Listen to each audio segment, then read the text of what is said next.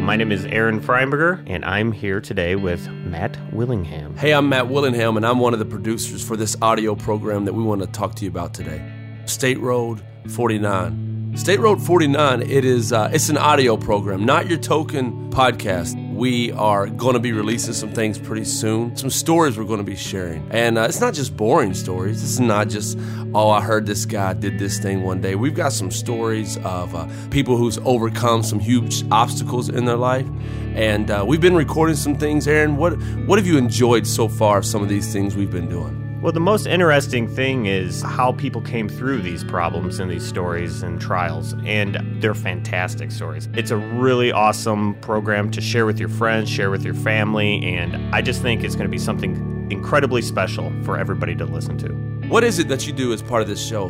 Um, I'm actually one of the producers, and I'm also the host. Um, I get the honor of interviewing these people and kind of walking through their stories. I really think this is going to help a lot of people, um, maybe through some rough times in their life and things like that. Hey, we're very excited about State Road 49. Want to make sure you stay tuned. Uh, we'll be releasing some things very soon. Before we go, here's a little preview. And once again, my name is Aaron Freiberger. My name is Matt Willingham. Thanks for listening. Thanks for listening.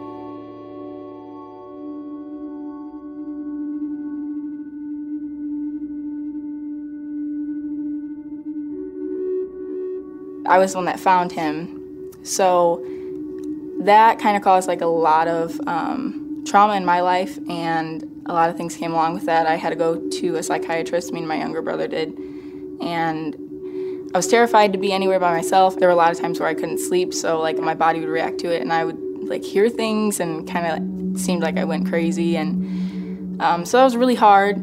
Uh, I struggled a lot with that, and I think because of my mom and my brother passing, I had a hard time relating to people my, my age because, you know, I was still really young. I was still a middle schooler, and nobody had been through something like that. So I felt like people always felt bad for me, and I didn't like that. I didn't know anything about um, mental disorders, and I didn't understand what that meant. I was only 12, and I didn't know that. And if I did, it was something that was like on the news or something. So for it to be in my family and for me to be the kind of person that doesn't want people to feel bad for me, I just didn't want people to know. So. And I can imagine there's some extent of people, you just want people to like you for you. Yeah, yeah, right. I don't want them to feel bad for me and then want to cater to me because.